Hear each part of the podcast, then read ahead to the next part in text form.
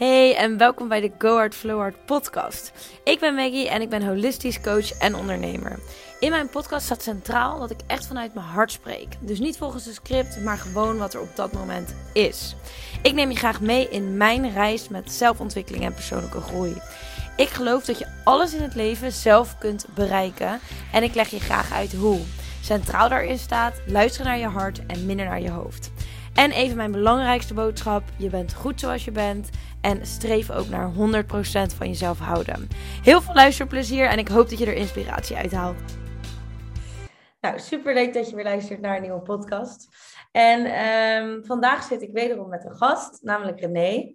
En uh, ik heb René uh, leren kennen via de Flamingo Club, waar zij ook lid van is. En nou, mijn interesse werd gelijk gewekt. Uh, want aangezien ik natuurlijk veel bezig ben met nou ja, coaching en eigenlijk ook allemaal verschillende vormen. Uh, want er zijn natuurlijk heel veel verschillende vormen om dichter tot jezelf te komen en inzicht te krijgen.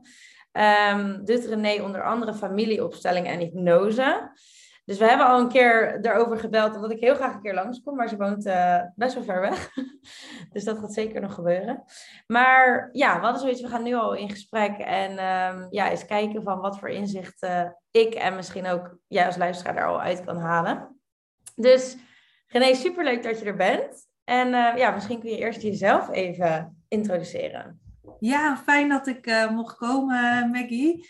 Uh, ja, je vertelde al, hè, ik, ik ben bezig met familieopstellingen en hypnose. Uh, zelf kom ik uit de uh, jeugdhulpverlening, heb ik heel veel jaren uh, gewerkt, ben ik nog steeds bij betrokken. En ik werd nou ja, heel veel therapieën gezien, meegemaakt. En ehm, ik werd door familieopstellingen als eerste getrokken, omdat het ja, het onderbewuste van het deel van, het ge van de geest is. Waarbij je eigenlijk ja, nog iets heel waardevols toevoegt. En uh, mijn ervaring is, is dat het je ook echt dichter bij je kern brengt. En um, dat is ook eigenlijk mijn interesse vanuit hypnose. Dat je aan de slag gaat met het onderbewuste deel van je geest. En uh, ja, dus het gaat nog veel verder dan vaardigheden, maar zit echt uh, op het stukje gevoel, emotie en uh, een stukje heling en herstel. Ja, super mooi. Want vaak merk je natuurlijk, tenminste, dat merk ik bij mezelf ook, maar ook bij mensen om me heen. We zitten gewoon heel veel in ons hoofd en willen alles natuurlijk bedenken. Um, terwijl zo'n soort tool, nou ja, je gaat er zo natuurlijk ook wat meer over vertellen, maar um, ja, ik kan me voorstellen dat het super waardevol is. Gewoon die dingen die echt vanuit je kern komen, maar zo, ja, terwijl net hoe je het omschrijft natuurlijk altijd, dat je daar wat dichterbij komt. Um, dus ik ben sowieso, want ik had ook wel opgeschreven, ook over dat stukje bewustzijn, onderbewust, onbewust, dat ben ik sowieso ook nog benieuwd naar. Maar hoe is het voor jou? Want je bent dus eerst heb je de, in de hulpverlening gewerkt. Hoe is dat zo gegaan? Was het een persoonlijk proces dat je tot dit kwam wat je nu doet? Of kun je daar iets meer over vertellen? Um, ja, dat is een heel erg persoonlijk proces geweest. Um, ik heb altijd wel in de complexe hulpverlening gezeten. Ik heb bijvoorbeeld uh, mijn afstudeerstage bij uh, Raad voor de Kinderbescherming gedaan. En, um, daarna ben ik um, als systeembegeleider dus in gezinnen aan de slag gegaan. Um, en uh, ja, ook heel veel met gezinnen gewerkt, maar altijd een beetje in die complexe hulpverlening gebleven. En dan werk je natuurlijk heel ontzettend veel met trauma. Ja. En dus ja, daar, daar kwam ik al heel veel mee in aanraking, heel veel aanvullende opleidingen daar ook in gedaan. En ik merkte altijd ja, dat ik wat meer wilde doen. Uh, ik, het, voelde een beetje alsof ik soms uh, tekort schoot. Uh, er zit natuurlijk in de jeugdhulpverlening ook een enorme druk op ehm, ja, dat je een aantal zaken moet hebben. Dus hoeveel tijd je voor cliënten hebt. En ehm, ik vond het daar lastig om mee om te gaan. Uh, en, en daarnaast had ik veel meer behoefte om met, met cliënten de diepte in te gaan en met kinderen de diepte in te gaan. Dus vandaar dat steeds meer die wens ontstond uh, om uh, ja, daar meer mee te doen. En daarna kwam ik bij een stichting terecht, Stichting De As, waarmee ik meer ging werken met autisme, ADHD en met die prikkelverwerking aan de slag ging. En um, daar was al veel meer ruimte om um, ja, echt met uh, ja, die diepgang, voor die diepgang ja. in te gaan en die persoonlijke processen. En daar ben ik eigenlijk gestart met uh, heel veel persoonlijke familieopstellingen te doen. Ja, Want had je dan ook vanuit jezelf, buiten dat je dus behoefte had aan meer die diepgang, dat je ook bij jezelf merkte van, uh, ik kom niet helemaal tot wat er echt in me zit of zo. En dat je, ben je bijvoorbeeld zelf dan ook naar iemand gegaan die jouw hypnose of familieopstellingen deed, dat dat zo ook je interesse gewekt werd? Ja, ja dat, is zeker, dat, is, dat is zeker zo. Ja, door mijn eigen achtergrond. Uh, ik, ik ben als kind moest ik heel snel zelfstandig worden. Uh, door de situatie scheiding van mijn ouders. En uh, ik, ben, ik ben me eigenlijk mezelf heel erg gaan aanpassen aan mijn omgeving. Dus, dus ehm, ja, ook gaan pleasen en, en ook altijd bezig met de omgeving in te schatten. Um, terwijl ik eigenlijk ook heel gevoelig was. Maar er was, ja, er was, uh, ja, ik liet dat zelf niet zien. En er was ook, uh, ja, voelde voor mij geen ruimte daarvoor. Dus ik, ik heb altijd zelf ook heel veel gedaan aan persoonlijke ontwikkelingen. Ik heb zelf ook het een en ander aan therapieën gevolgd. En ik heb daar heel veel in geleerd en ook wel opgestoken. Vooral, want ik merkte toen ik zelf, ik heb theater hiervoor gedaan. Toen ik theater ging doen, liep ik echt vast. Omdat je dan met zelfexpressie aan de slag gaat en, en uh, dingen vanuit je lijf gaat doen, waardoor ik eigenlijk uh, ja, blokkeerde. En, en toen ben ik in het proces van therapie gegaan. Uh, waarna ik erachter kwam daarna dat, dat ik die therapie me ook heel goed lagen en dat ik heel graag met kinderen werkte. Dus toen ben ik pedagogiek gaan doen. Um, maar ja, daarin miste ik dus wel een deel, ondanks dat ik er veel van geleerd had. En in de jaren daarna ben ik steeds meer dingen daarop op dat gebied gaan doen. En ook een beetje op ja, het gebied van spiritualiteit. Uh, dus toen ben ik eerst energetica gaan doen. En uh, toen kwam familieopstellingen op mijn pad, waardoor ik een hele andere ja, dimensie eigenlijk tegenkwam. Of een heel ander stuk tegenkwam in het, in het onderbewustzijn. En hoe, dat, hoe dat zich kan doorwerken, hoe je familiesysteem daar met elkaar in verband houdt, hoe je daar vanuit daar ook weer uh, mooie keuzes kan maken.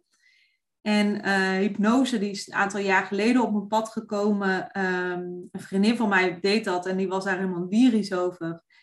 En uh, ja, toen was, was, mijn nieuwsgierigheid ook gewekt. En ik deed al wel veel dingen aan meditatie, yoga. Dat heeft eigenlijk altijd wel rode draad in mijn leven gespeeld. En, um, maar ja, dit was weer, ook wel weer echt iets totaal anders.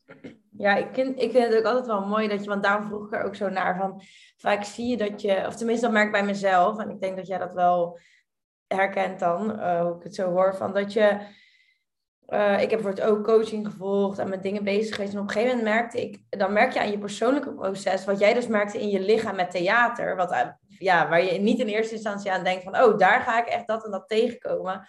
Maar vaak kom je gewoon in je leven dingen tegen en dan merk je, oké, alleen maar praten en nadenken, dat lost het niet meer op. En zo, um, dat zie je vaak natuurlijk ook bij mensen die zoiets doen als zoals jij, van dat je zelf ook zo'n ervaring hebt gehad van, ja, er zit iets en waar je misschien niet helemaal bij kon, of ik weet niet hoe dat bij jou is gegaan, die, die ontdekking van, oh, eigenlijk ben ik heel zelfstandig en, en ben ik heel erg, je voelde je dan denk ik, hoe, hoe je het zegt, heel verantwoordelijk voor de sfeer of de ruimte of zo? Of wat?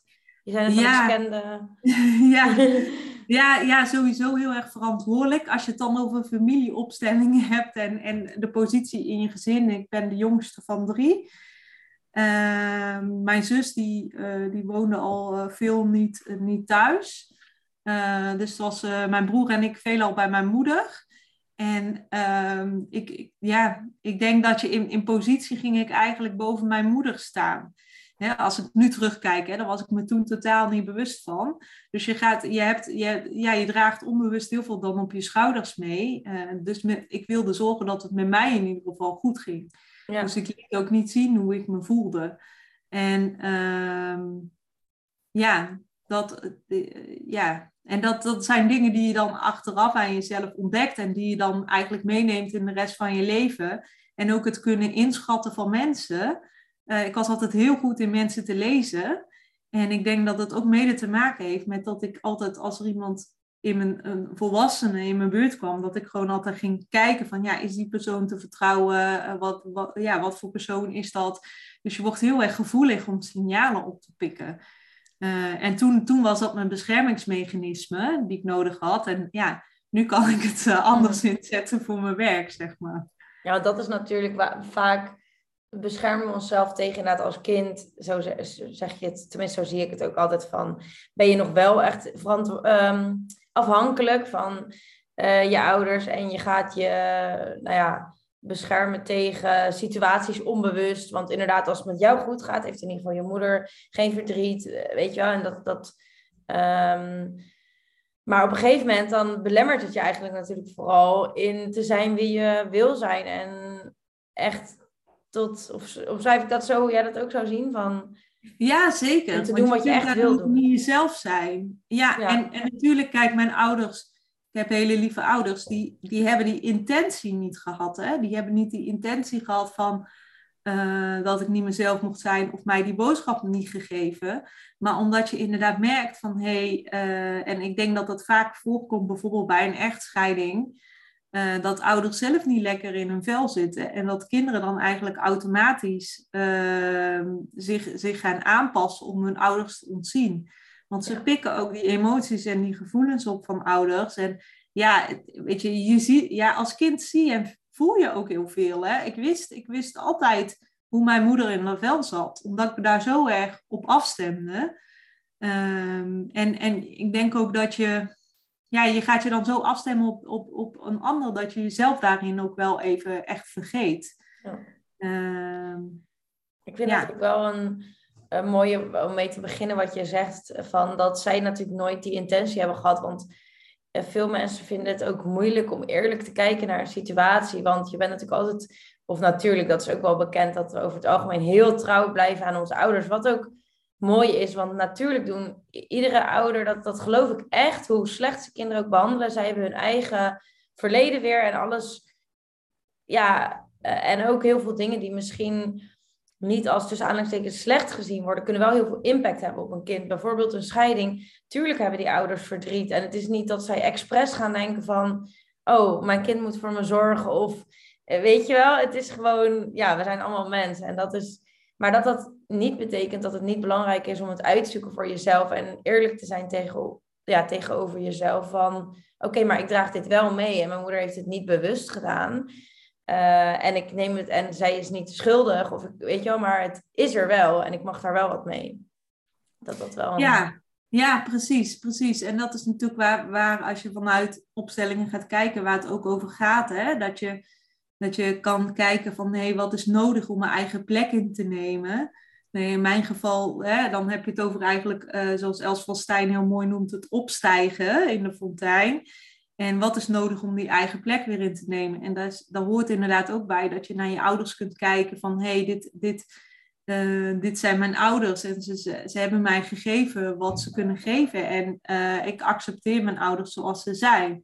En uh, nee, ik heb daar zelf ook een heel proces in gehad. En ja, dat voelt ook wel echt als een bevrijding. Als, ja, dan, dan wordt je relatie met je ouders ook weer heel anders als je ze als mensen gaat zien, hè?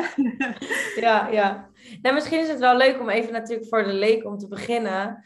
Um, familieopstelling. Wat, ik, heb, ik heb een beetje een beeld. Ik ben een keer bij geweest als representant, noem je dat? Ja. Maar misschien kun je even vertellen, want misschien luistert iemand en die denkt, ja, familieopstelling nog nooit van gehoord. ja, er zijn in, in opstellingen, ja, familieopstellingen is, is, is uh, dus, ja, dan heb je het echt over het opstellen van een familie. Maar opstellingen zelf is een heel breed, uh, ja, een breed onderwerp. Je kunt daar echt ontzettend veel mee. En uh, het gaat ervan uit dat wij allemaal onderdelen zijn van verschillende systemen. En uh, dan kun je zo ver trekken als je wil. Je lichaam is een systeem, maar ook op je werk heb je een systeem. Je vriendengroep is een systeem. Um, en waarmee ik heel veel mee werk is het familiesysteem. En um, nou ja, we komen allemaal uh, ergens uh, vandaan, familie van herkomst. Dus je biologische ouders, uh, waar je wel of niet bent opgegroeid. en ehm, in je jonge jaren, hè, tot zeven jaar, ben je eigenlijk heel gevoelig voor ja, voor de overtuigingen, voor wat er gezegd wordt. Voor, eigenlijk komt, je hebt nog geen filter, dus alles komt direct binnen. En daarmee bouw je eigenlijk je overtuigingen op en hoe je naar de wereld kijkt. Je, je krijgt als het ware verschillende programma's over hoe je naar de wereld kijkt. Ik had ook wel eens, en, dat vond ik wel ook een, een, of een mooi voorbeeld begrepen van inderdaad dat je dat filtertje nog niet hebt tot je zevende. En dat bewijs van als een ouder, dat als iemand nu tegen zegt van ja, ik vind je echt stom of zo, dat je denkt ja, nou, valt wel mee. Maar tot je zevende dat dat niet zo is. En dat als we even een heel onschuldig voorbeeld, als je ouders constant zeggen van oh, let op, let op, weet je wel. En jou veilig willen houden vanuit goede bedoelingen, dat jij dan daaruit, dat daar iets van uit kan komen, dat jij heel alert bent en moeilijk mensen vertrouwt of zo. En dan zou je dus niet, want jij zei net ook het woord trauma. Dus nou, ik, ehm, eh, over een trauma gesproken, het is misschien niet een trauma van. Ik heb een mega, hoe wij trauma vaak zien, een mega heftig iets meegemaakt. Maar het is wel iets wat jou tot je zevende, wat jij heel vaak gehoord hebt, waardoor dat gewoon iets oplevert waar je eigenlijk je leven lang, tenzij je misschien actief mee aan de slag gaat, ehm, ja, iets aan ja, overhoudt. Klinkt zo heftig, maar dat is wel zo. Ja, zeker. En daar kunnen hele kleine. Het is, het is per kind natuurlijk heel erg verschillend wat het onbewustzijn dan oppikt. En uh, uh, ja, dat dat een overtuiging gaat worden. Uh, en zich dan ook kan gaan stapelen door meerdere gebeurtenissen dan in het leven die volgen. Maar dat kan al bij een heel klein zaadje beginnen eigenlijk. En is ook wat je met hypnose doet, is dat je teruggaat naar dat eerste zaadje waar een overtuiging is ontstaan. En dat kan een heel onschuldig iets zijn. Hè, het is uh, ook altijd wat ik aan ouders meegeef, hè, is, is ook om ja, uh, in je taalgebruik daar uh, heel erg op te letten. Hè, van uh, als een kind niet goed gedrag laat zien van, en je veroordeelt een kind daarom, hè, van nou ja, je bent echt stout.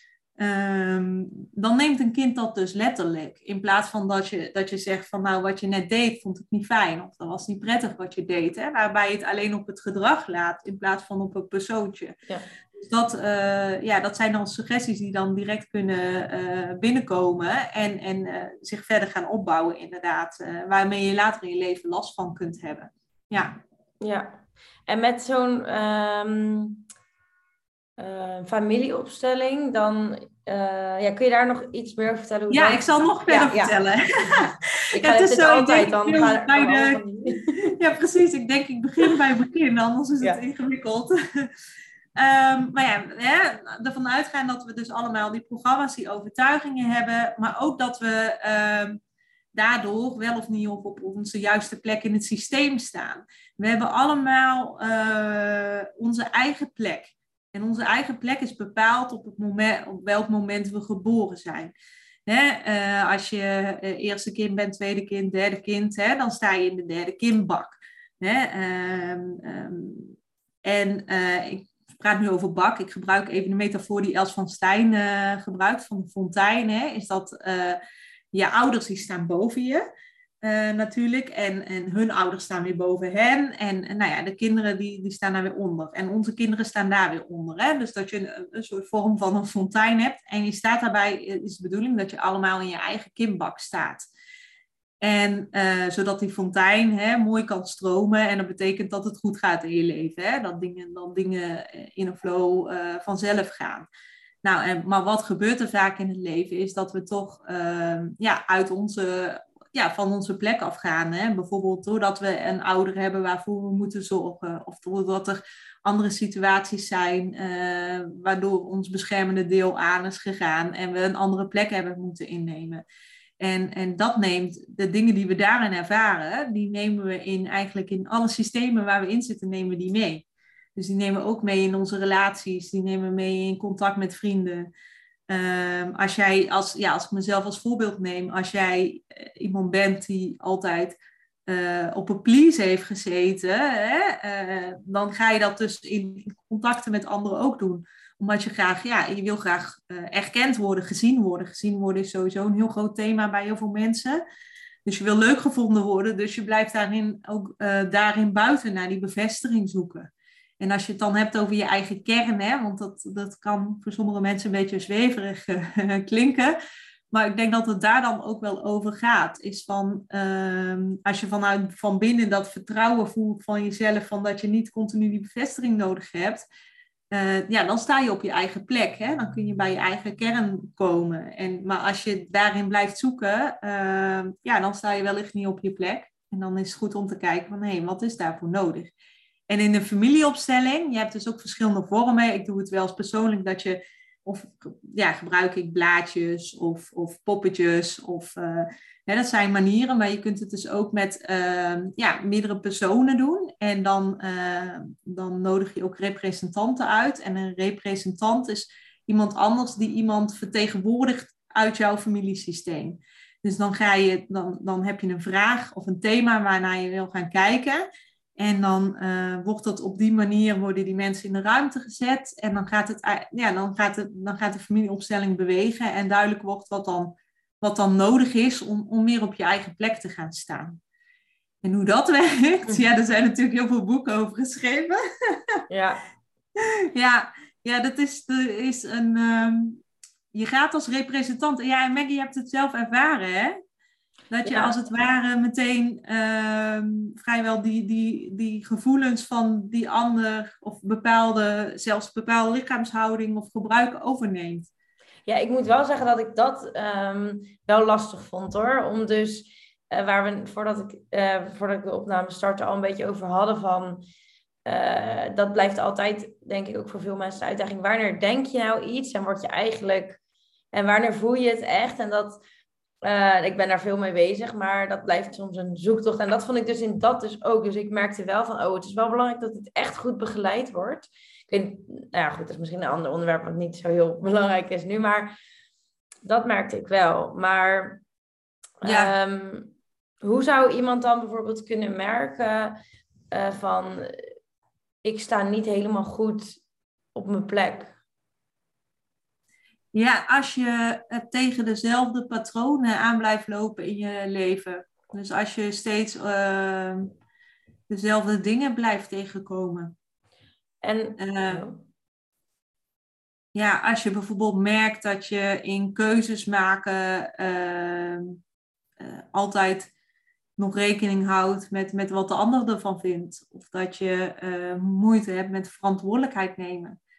Maar is dat dan altijd dat je dat ziet in een. Um, uh, dat dat dan te maken heeft met je familiesysteem? Um, dat is wel, uh, nou ja, dat, dat is mijn zienswijze. Mm -hmm. dat je dat heel vaak systemisch inderdaad terug kunt herleiden. Ja. En uh, kijk, je hebt natuurlijk verschillende manieren om, om, iets, om iets aan te pakken. Hè? Zoals jij je gesprek denk ik ook al begon. Um, ik denk dat luisteren naar je lijf uh, en, en, en, en, wat daar zit heel erg belangrijk sowieso is. Um, maar daarnaast denk ik dat heel veel van je, omdat het heel veel van jouw overtuigingen terug uh, te herleiden zijn naar je familie van herkomst, dat daar heel veel uh, kennis ligt. En, en welke manier je dan aanvliegt. Kijk, als ik hypnose doe, dan werk ik ook heel vaak ook wel systemisch. Ja, ik denk ook ja. Ik geloof dat ook wel heel erg hoor. Dat, dat weet je, je, je wordt gewoon heel erg extreem gevormd door alles wat er natuurlijk ja, gebeurd is. En dat zie je al. Ja, ik heb zelf geen kinderen, maar dat kinderen toch ook vaak letterlijk nadoen wat hun ouders doen. En gewoon, dat is een klein voorbeeldje. Maar um, ik denk dat bij, bij ja, grotendeel van de mensen alles wel echt komt uit ja, vroeger. Um, dus eigenlijk zeg jij wel van ja, je zou met ieder probleem die je hebt, zou je eens kunnen kijken via zo'n familieopstelling van wat zit daar en um, ja. En hoe um, stel je merkt van um, ik denk dat dat ook best vaak voorkomt, dat weet jij misschien beter dan ik, uh, dat mensen eigenlijk ook best wel voor hun ouders zorgen in plaats van andersom. Mm-hmm. Of ja, ja, ook emotioneel misschien. Maar even dat als voorbeeld. Hoe, lost dan bijvoorbeeld het inzicht alleen al iets op? Of hoe ga jij daar dan verder mee aan de slag? Stel, je hebt zoiets van, oh, eigenlijk sta ik niet op mijn plek. Ik ben te veel, ik heb eigenlijk verdriet overgenomen van mijn ouders, waardoor ik zelf... Ja, okay, ja even twee dingen, want ik denk, ja, ja. Ik denk dat, uh, dat is een goede vraag. Um, maar het is wanneer familieopstellingen niet... Uh, uh, als er iets gebeurt in je leven wat later impact heeft gehad, dus buiten je zin van herkomst, ja, dan dan is het natuurlijk iets anders. Hè? Als je een trauma hebt gehad, uh, wat later dan uh, in, in, in uh, je gezin is gebeurd, dan is het altijd heel raadzaam om daar goede therapie voor te zoeken. Um, die buiten je familieopstelling of systeem staat. Um, maar de vraag die jij stelt van ja, dat is. Ja, hoe zorg je ervoor dat dat dan weer in beweging brengt? Nou, eigenlijk is de visie is wel als iets gezien is, dan, en soms is dat eigenlijk al voldoende om dingen weer in beweging te zetten.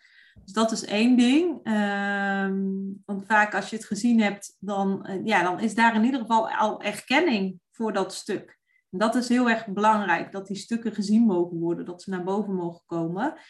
En daarnaast kijk je altijd wel in een opstelling wat er nodig is om, ehm, ja, om, om, om, ja, om te kijken van om je plek weer in te nemen. Dus uh, om een voorbeeld te geven, als je uh, iets heel erg heftigs hebt meegemaakt met een van je ouders en uh, er zit nog heel veel boosheid, dan, dan geef je eerst ruimte aan die boosheid, hè, dat, er, dat, dat er die uit mag komen. En daarna wordt er gekeken van ja, eh, wat, wat is er nodig om, om wel je vader te zien of je moeder te zien wie hij of zij is. En, en, en uh, ja, is daar ruimte voor acceptatie. En dat ze jou dus gegeven hebben wat, wat ze jou hebben kunnen geven. En dat, dat kan soms natuurlijk wel heel ingewikkeld zijn als je met zwaardere thema's uh, aan de slag gaat. Maar uh, het, het, gaat er vooral om dat je, ook als je hele heftige dingen hebt meegemaakt, dat je daar los van kunt komen, dat het jou niet belangen meer beïnvloedt. En daarin is het dus heel helpend om je ouders te nemen zoals ze zijn en, en daarin acceptatie en berusting te vinden. Ja. En dat wil niet zeggen dat je daarmee de daden of de dingen dan goedkeurt.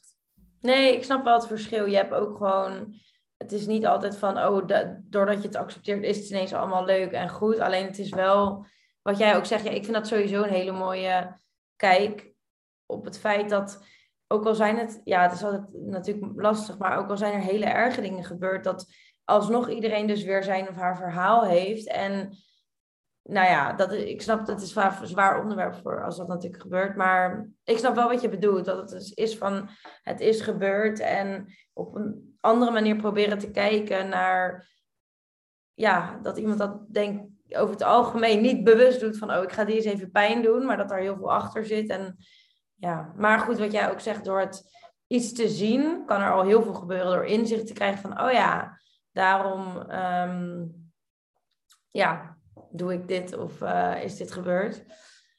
Um, en qua um, kom je ook, want je, we hebben natuurlijk dat stukje bewust, onderbewust, onbewust. Is dat ook waar je ook heen gaat? misschien kun je sowieso dat, dat verschil even uitleggen, maar uh, ja, misschien kun je dat eerst even uitleggen, dat verschil. Ja, Daar werk je ja, veel mee. We werken natuurlijk heel veel met het, normale bewustzijn en het onderbewustzijn. Uh, onbewust meer automatische processen. Uh, en het, het, normale bewustzijn zit je analytisch denken. En um, je kunt het zo. hypnose is bijvoorbeeld het passeren van de kritische factor, waardoor je naar je onderbewustzijn gaat. En dat doe je door diepe concentratie schuift je onderbewustzijn naar voren. En waardoor je niet meer, uh, ja, waardoor je eigenlijk makkelijker bij informatie komt, omdat je met dat deel kunt gaan uh, communiceren. En uh, je normale bewustzijn houdt, uh, is natuurlijk heel nuttig voor ons om problemen op te lossen en gewoon onze dag door te komen en over dingen na te denken. Maar het kan ons soms ook heel erg in de weg staan. En ehm, bijvoorbeeld wat jij zegt over zo'n familieopstelling dat vraagt, eh, als je bijvoorbeeld representant staat al, dat vraagt alleen maar om je eerste gevoel te volgen. Dus om dingen niet te gaan overdenken en je eerste gevoel te volgen. En dan zit je toch wel ja, ook een stukje in het, in het, in het onderbewustzijn. Uh, met het normale bewustzijn, die maakt ook vaak een mooi verhaal van de dingen. En die wil de dingen ook graag verklaren. Ik, uh, als je het ook hebt over beleven van emoties, hè, uh, als wij een emotie beleven, dan gaan we daar vaak al een heel verhaal van maken. Van, oh ja, dat komt daar vandaan en ik heb daarom daar last van. En, soms, en, en dan voel je soms ook nog rottig, omdat je, oh ja, ik mag me eigenlijk niet zo voelen. Um, nou ja, en dan begint die gedachtenmolen en die overtuigingen beginnen dan. Uh, terwijl, um, ja, een emotie, die kan ook het hoeft heel vaak niet te kloppen wat je normale bewustzijn daarover zegt. Het kan ook een hele andere oorzaak hebben op dat moment. En daarom is het ook altijd fijn om daar niet over te oordelen. Maar ja, er gewoon even met te zijn. En dan, uh, ja, dan gaat hij waarschijnlijk vanzelf weer weg. Als je hem hebt doorvoeld. Ja, je gaat er vaak een verklaring voor zoeken van... Ja. Oh, ik voel me eigenlijk een beetje zo, hè? Maar nou ja, er is eigenlijk niet echt iets aan de hand. Dus nee, eigenlijk, dit denk je niet vaak letterlijk, maar eigenlijk, eigenlijk slaat het nergens op dat ik me zo voel.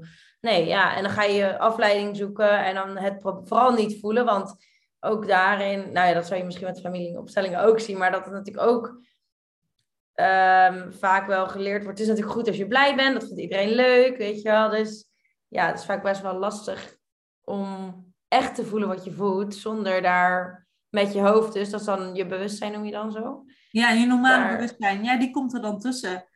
Die komt er dan tussen. En daar zit een verhalenverteller. Oké, okay, we zijn heel kort tussenuit gegaan, want Zoom deed een beetje vreemd, maar we gaan nu gewoon verder.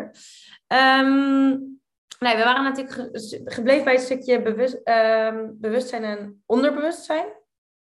Ja. Uh, want onbewust is echt je automatische proces inderdaad. Hè? Dus ja. ademen bijvoorbeeld. Ja, ja, en je werkt met hypnose, werk je met het onderbewuste. Uh, of ik in ieder geval, want ik werk heel veel met uh, regressie onder andere. Dus regressie is dat je naar het eerste zaadje uh, teruggaat waar een overtuiging of een gevoel is ontstaan. En vanuit daaruit kijken we eigenlijk wat nodig is om ja, een, een andere werkende overtuigingen te krijgen die, ja, die helpen jouw probleem op te lossen. Dus ehm, ja, en in het onderbewustzijn zitten gewoon heel veel schatten. Zitten, noem ik het altijd maar zo. Je kunt, je kunt, ik noem het altijd, het is ook een beetje spelen soms. Je kunt gewoon surfen op het onderbewustzijn, want je kunt middels hypnose kun je ehm, ja, ook bij ja, bij heel veel uh, situaties dingen achterhalen die je met je denken niet, uh, niet voor elkaar krijgt. Wat heb je bijvoorbeeld, ja, bijvoorbeeld zonder naam of misschien iets wat je wel kan delen over hoe dat dan zoiets kan gaan? Ik ben zelf ook heel benieuwd door van, ja, hoe, hoe zoiets kan gaan. Uh, even kijken. Ehm, ja, ja, ik heb heel veel voorbeelden. Ja, ja. Nee, maar ik denk dat dat voor mensen heel interessant is van... Omdat je, ja, je denkt vaak... Nee, het is dit. Of weet je wel, maar van hoe... Ja, kan zoiets komen dat je ineens zo'n inzicht krijgt en dat je denkt... Nou, ik weet niet, ja. Ja, ik had bijvoorbeeld iemand die... Uh, ja, die angstig is, uh, uh, heel moeilijk tot rust kwam in haar lijf. Dat was eigenlijk de, de vraag. Ik denk dat dat trouwens heel herkenbaar is voor veel mensen. Het, het niet echt tot rust kunnen komen. Dus ik denk dat dat best wel een mooi thema is. Ja, niet kunnen landen in je lijf. Je niet, eigenlijk niet veilig voelen in je lijf. Ik, ik heb daar binnenkort ook een online hypnose over, om, om daar in ieder geval in contact mee te komen. Maar vanuit, uh, er is wel een groot verschil wanneer ik online iets doe uh, voor groepshypnose als, als iemand voor een persoonlijke therapiesessie komt. Want dan ga je eigenlijk kijken van, hé, hey, waar, waar, waar is dit ontstaan? En zij kwam uit bij een uh, eerste, of bij een herinnering waar zij als jong meisje um, ergens um, vast zat met iets over haar hoofd. Dus ze was ergens ingekomen met haar hoofd en, en ervaarde heel veel paniek. En, uh, ja, en ze wist wel dat dat was gebeurd. Van de ouders had ze nooit wel eens ooit gehoord, maar ze had daar zelf geen actieve herinneringen aan. Dus het was eigenlijk heel mooi dat dat naar boven kwam en dat je vanuit daaruit eigenlijk uh, kunt gaan kijken van hé, hey, wat is er nodig voor dit kleine meisje? Want ik denk dat ze twee jaar oud was om zich uh, beschermd en veilig te voelen. Want ze was op dat moment was ze heel erg bang dat ze stikte. Dus je uh, gaat dan eigenlijk kijken van, nou ja, wat, wat is daarin nodig? En ook uh, aan dat kleine meisje vertellen dat ze het gaat overleven. Hè, dat, dat ze nu die grote volwassen sterke meid is, die dat dus overleefd heeft. En dat is in een child therapie die je dan gaat toepassen. En daar gaat ervan uit dat je eigenlijk alle kinddelen, in je onderbewustzijn is er geen tijd. Dus je, al, alle kinddelen die zitten, die zitten nu in je. Uh, en en je, je kunt daar naar terugreizen en kijken wat er op dat moment eigenlijk nodig is voor een stukje heling. En uh, nou ja, dat hebben we gedaan. En vervolgens ga je dan andere situaties pakken in, in haar leven. Want dit, dit was de eerste gebeurtenis. En dan ga je weer vooruit en, en kijken van, hey, zijn er nog meer gebeurtenissen die daar dus mee samenhangen? Die ook dat gevoel hebben teweeggebracht. Ja. Vaak wordt het natuurlijk weer versterkt door nieuwe ervaringen, toch? Precies, precies. Ja, dus dat, dat is een heel concreet voorbeeld. Uh, maar soms kan het ook dus zijn Ehm, dat het wat minder concreet is. Ik heb, uh, of, of niet wat je verwacht. Er was, uh, uh, ik heb bij iemand gehad, die had een moeder die ehm, altijd heel veel haast had.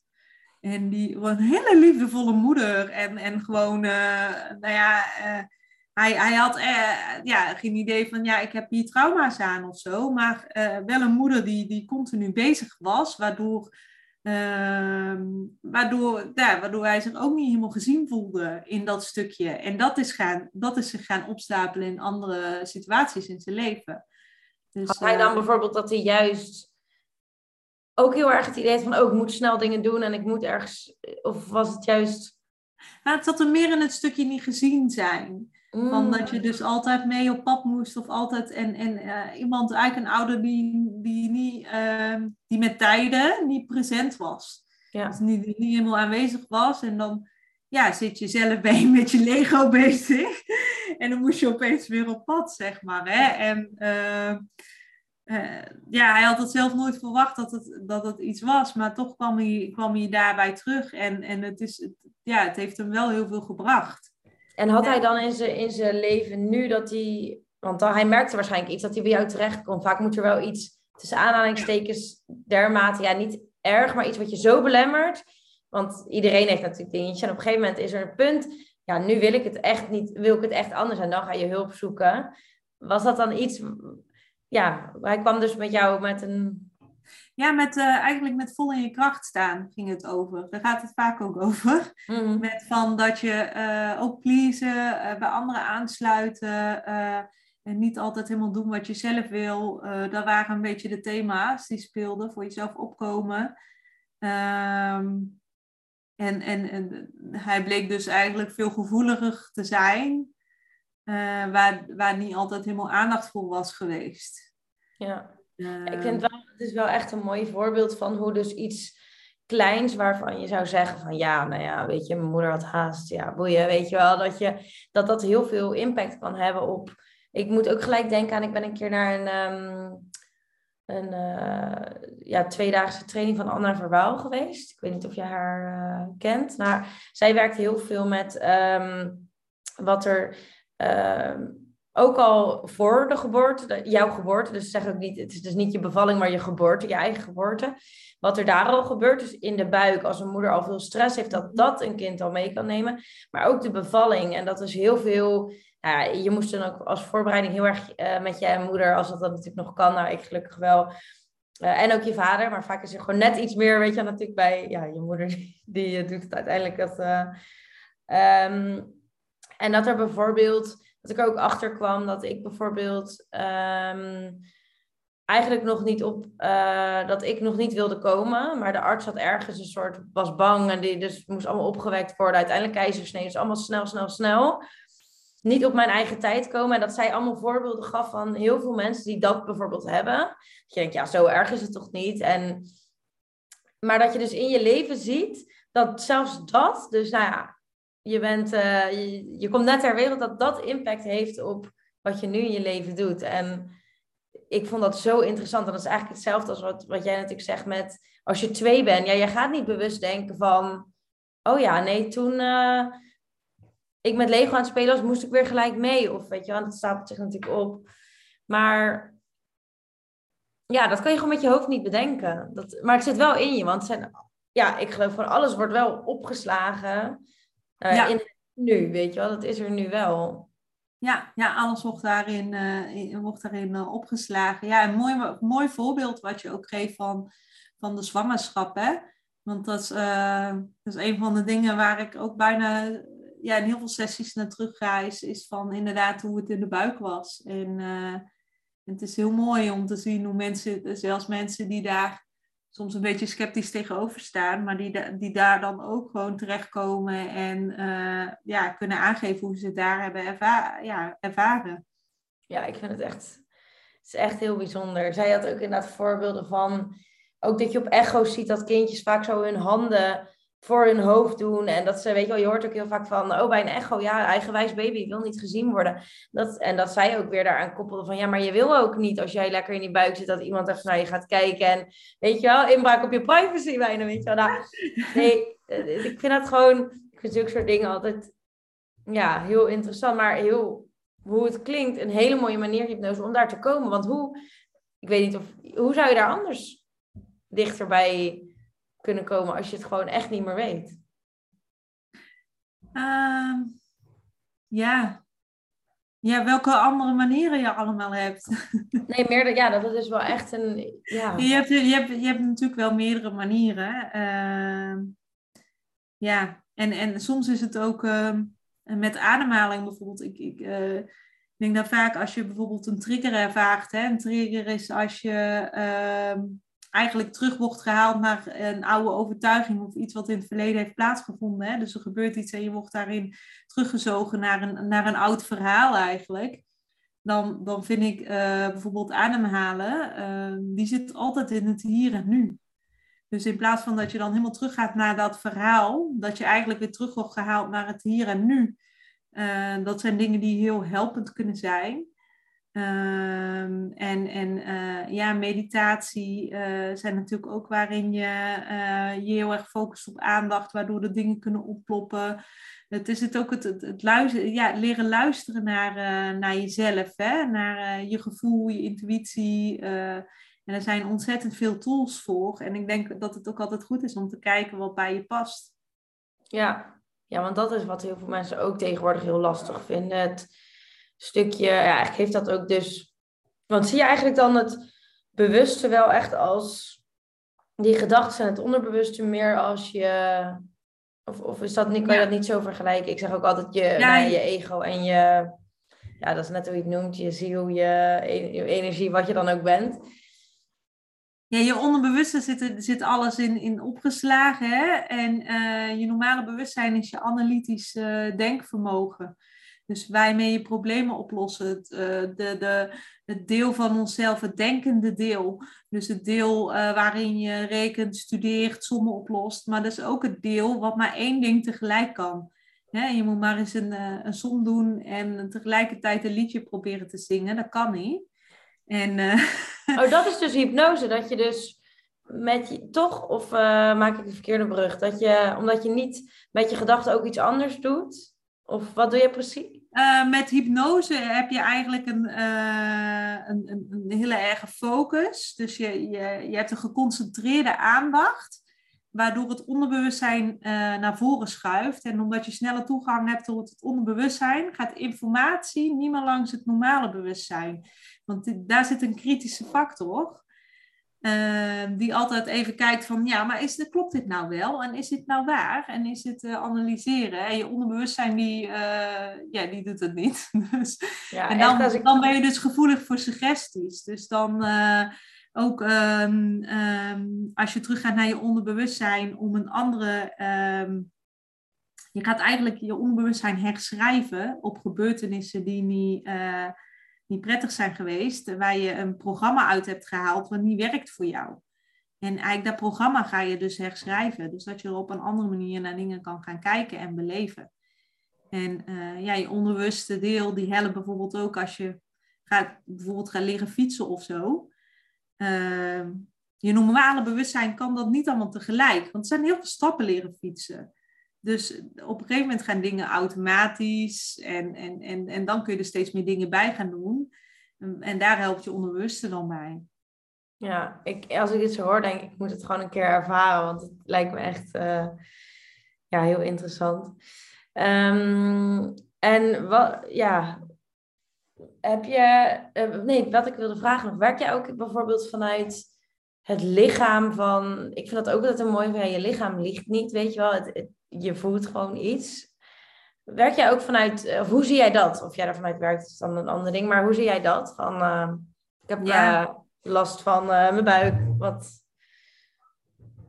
Ja. ja, ik denk dat dat altijd een signaal is. Kijk, het is wel altijd goed om dingen bij de huisarts uit te laten sluiten. Ja, zeker. Maar ik, bijvoorbeeld spastische darm of zo, dat hangt heel vaak samen met, met ja, ze noemen je dan niet voor niks je darmen, je emotionele brein. Dus ik denk dat daar uh, ja, met je lichaam heel veel mee samenhangt. Die is heel wijs, die pakt vaak veel sneller signalen op.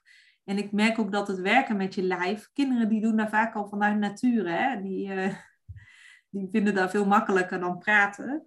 Volwassenen die blijven meestal liever graag praten. maar uh, werken vanuit je lijf, dat, ja, dat kan ook heel nuttig zijn. Dat, ehm, ja, want die, die geeft vaak eerder de signalen af. Ja, want dat is misschien ook wat meer het onderbewust, als je het zo kan zien. Want het, je, je lijf gaat niet nadenken van, oh, ik ga nu eens even dit en dit doen of zo. Het, is, het is er gewoon. Ja. En ja, da, daar zit dan waarschijnlijk ook iets opgeslagen, als je het zo kan zeggen. Ja, een bepaalde emotie of een, uh, ja. ja. Ja, heel mooi.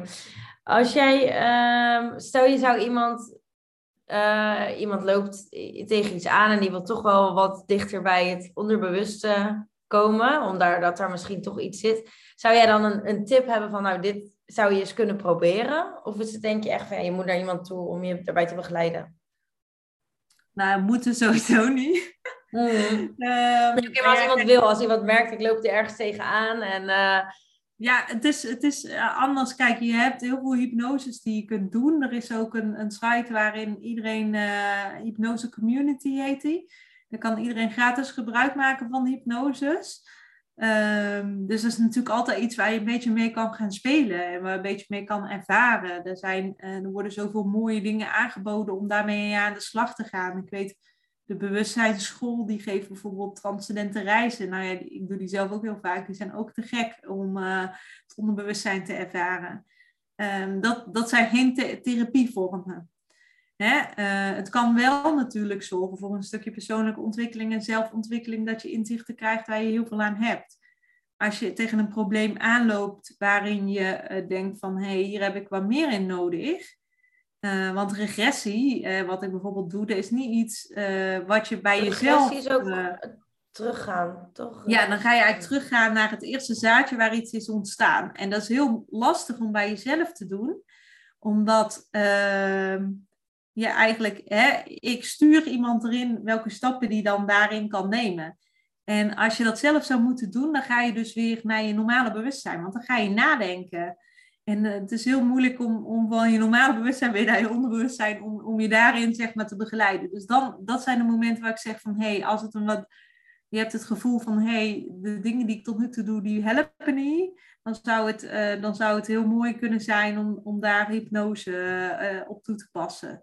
Ja. En sowieso fijn, ja, weet je, ik denk soms ook, we hoeven het allemaal niet alleen te doen je mag, je mag elkaar ook laten dragen. Hè? Uh, ik doe nog steeds altijd heel veel aan persoonlijke ontwikkeling. Ik denk dat het nooit klaar is.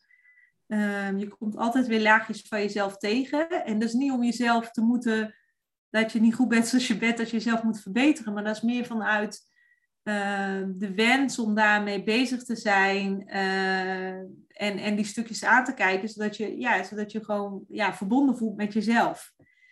En um, ja, ik ga daarom ook regelmatig naar collega's, uh, zeg maar, die in, de, in dezelfde branche zitten, om iets nieuws uit te proberen of iets, of iets fijns te doen of iets wat dan helpt. En ik vind dat, ja, wij, mogen, wij mensen mogen daar allemaal van elkaar gebruik maken en elkaar daarin steunen en helpen. Ja, gewoon uit, uit liefde voor jezelf, van uh, dat ja. een ander je daar gewoon bij kan helpen. En uh, ja, precies wat jij zegt, je hoeft niet alles alleen te doen. En soms vaak ziet een ander het toch um, ja, iets meer letterlijk die spiegel. Dat zag ik geloof ik ook op jouw website, maar dat is zo van soms weet je er, dat is ook natuurlijk met je onderbewuste. Alles zit eigenlijk al in je. Dat geloof ik gewoon heel erg van. Je bent heel compleet. Eh, ik vind dat altijd mooi van als, als baby. Je, je bent gewoon helemaal heel en compleet en nog steeds. Alleen je zet soms wat stapjes van je kern af. Ja, je bent natuurlijk ook nog steeds altijd je kern, maar er komt wat, wat ruis of wat op de lijn, laat maar zeggen, waar je wat kan helpen om je gewoon wat fijner te voelen, om daar wat meer ja, op te ruimen. Misschien is het zo goed geschreven. Ja, dan heb je het toch weer over het ego, hè? Maar dat is, ja. dus, uh, daarvan af kan leiden. En uh, ja, dat is weer een ander onderwerp. Maar... Ja, nee, dat is wel zo. Die leidt je wel af denk ik af en toe van. Uh, en dat vinden veel mensen ook zo moeilijk. van ja, maar wat zegt mijn intuïtie en gevoel dan eigenlijk? Want dat ego zo op de voorgrond is. En zelfs ik, ik ben er echt heel veel mee bezig. Om daar me niet. Maar zelfs ik vind dat soms ook zo lastig nog steeds. Van ja, maar denk ik dit nu of voel ik dit echt? Misschien heb jij daar nog iets in wat jij zelf hebt ervaren, wat daarin kan helpen voor nou ja, mensen ook die luisteren. Ja, nou ja, het is sowieso herkenbaar. Ehm, en ik, ik denk dan altijd, als je twijfelt, ga dan even, ja, dan gewoon eh, inderdaad naar je ademhaling toe. Je hebt, je hebt vaak uh, uh, maar heel even nodig, uh, maar een paar minuten om, om daar weer helemaal mee in contact te komen. En stel je dan de vraag van, ja, wie spreekt er nu op dit moment? Hè? Want we hebben ook allemaal, ehm, ja, of het afkomstig komt van een overtuiging, of, en is het vanuit liefde, of is het vanuit angst? En dat is ook altijd een vraag die me wel helpt. Maar ja, als is een stem liefdevol tegen mij?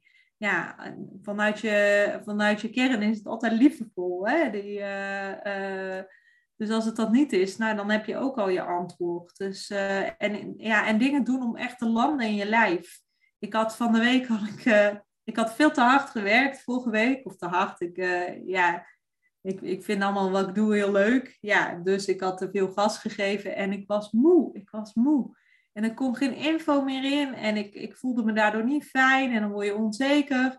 En ik denk, oh ja, weet je, ik, ik, ik ga vandaag gewoon even niks doen. En ik ga gewoon met mijn kindjes lekker in het bos in de modder spelen en, en dat soort dingen. En ik denk dat we die, we kunnen, we zijn niet gemaakt om altijd aan te staan, sowieso niet. Maar dat het dus uh, belangrijk is om, om regelmatig de dingen te doen, waardoor je weer in je lijf komt. Ja, echt die, die ruimte eigenlijk weer even op te zoeken. Van uh, rust en ruimte om ook.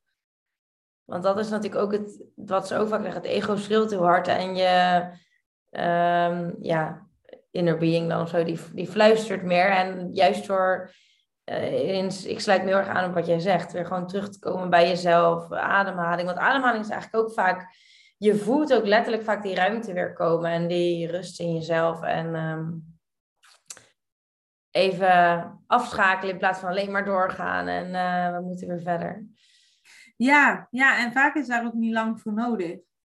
Dus vaak al, als je al die drie minuten voor jezelf neemt, alleen dat, ja, dat is inderdaad wat jij ook zegt, van jezelf dat even die tijd gunnen. Ja, ja. Nou, mooi. Ja, ik denk dat we al heel veel... Uh, ja, je kan nog zo lang eigenlijk natuurlijk doorgaan op familieopstelling, hypnose. En ik denk dat het ook een stukje is, ook dit. We kunnen al met ons hoofd alles zeggen, maar het is ook een stukje ervaren gewoon. En dan voel je natuurlijk vanzelf wat het doet. Um, dat is sowieso met heel veel dingen natuurlijk zo. Dat het, ja, soms voel je voelt het gewoon. En dat, dat vind ik soms ook wel als mensen vragen van hoofd of hart. En soms denk ik, ergens voel je het echt wel, maar je gaat daar dan weer heel lang over nadenken van ja, maar wel niet. Terwijl, nou ja, goed, dat is weer een. Uh, vaak voel je het wel ergens. Alleen je gaat het afwegen van klopt het, is het goed, is het niet goed, weet je wel? En, um... Ja, en zakken in je lijf is soms ook gewoon zo eng, hè? Of, of voor veel mensen, want uh, als, daar, als je op een moment getriggerd wordt of er is iets wat je, wat je lastig vindt, om dat te gaan zakken in je lijf, dan voel je dat dus allemaal. En, en als je dat eenmaal voelt, dan is het natuurlijk de angst voor de angst is vaak groter. Maar ik denk dat het dat ook vaak is. Dat we dan liever even blijven nadenken. Want dat is gewoon wel veiliger. Ja, ja, dan inderdaad iets echt voelen. Dan ga je, word je ook misschien echt verdrietig. En dan voelt het even heftiger. In plaats van dat je al denk ik, ja, het komt er uiteindelijk toch altijd wel uit. Maar goed, het is natuurlijk toch je eerste reactie. Denk je van, nou, uh, afleiding zoeken, niet voelen. Nee joh, het is niet nuttig om te voelen. Nee joh, we gaan wel weer door. Ja, en dat zijn van die onbewuste dingen. En, en, en, en dat is ook weer ons beschermende deel. Die ons ook gewoon heel graag wil beschermen. Ja, ergens goed bedoeld, maar niet altijd... Uh, nee, nee, nee. wat we echt nodig hebben. Um, uh, ja, als jij... Ik wilde eerst zeggen, van, heb je nog iets toe te voegen aan wat we nu hebben besproken? Dat je denkt, nou, dit is echt heel belangrijk voor mensen om te weten ik vond het heel leuk uh, om zo uh, met jou te kletsen. En ik denk, uh, nee ja, niet. Maar als mensen vragen hebben, dan, dan mogen ze me opzoeken. En ja, ik hou er gewoon van om hierover te praten en mee bezig te zijn. Omdat ik ja, mensen gewoon wil laten ervaren hoe het is om gewoon connected te zijn met jezelf. Ja. Ja, ik denk dat we zo nog een uh, gesprek erover zouden kunnen voeren. Dat heb ik heel vaak als ik over zo'n soort onderwerp heb. Uh, maar sowieso doe je natuurlijk, mochten mensen op korte termijn, je doet die online hypnose 28 april, dacht ik. Ja, 28 april om 8 uur en dat is gewoon gratis. En dan kun je eigenlijk ervaren wat uh, hypnose is. Ehm, ja, ik, ik ben er ook bij. Ik heb er uh, heel zin in. ja, um, ja, hoe kunnen mensen jou het beste vinden als ze zoiets hebben van... Uh, ik ben getriggerd en ik wil hier iets mee? Uh, ja, sowieso via Instagram dan. Hè? bondgenoten onderschool René. En met een T, bondgenoot, dat is van mijn achternaam. En ehm, www.bondgenoot.com, dat is mijn website, kunnen ze me ook vinden. Ja, je hebt een mooie duidelijke website. Ik zat net even te kijken. Ik had echt zo Nou, er komt een nieuwe aan. Oh, nou ja, nog mooier wordt hij dan. Ja, er komt niet meer genoeg informatie op. Dus er komt nog een nieuwe uitgebreidere website aan. Nou, leuk. Ik ga het sowieso even in de omschrijving van de podcast zetten. De, ehm, jouw uh, gegevens. Um, en nou ja, super bedankt voor het gesprek. Ja, jij ook.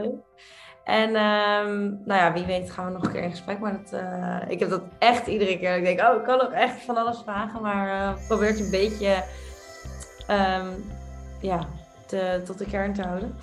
Ja, um, nee, goed, kei leuk. Ja, en uh, nou, super bedankt voor het luisteren. Iedereen. En ja, tot in de volgende podcast. -hmm.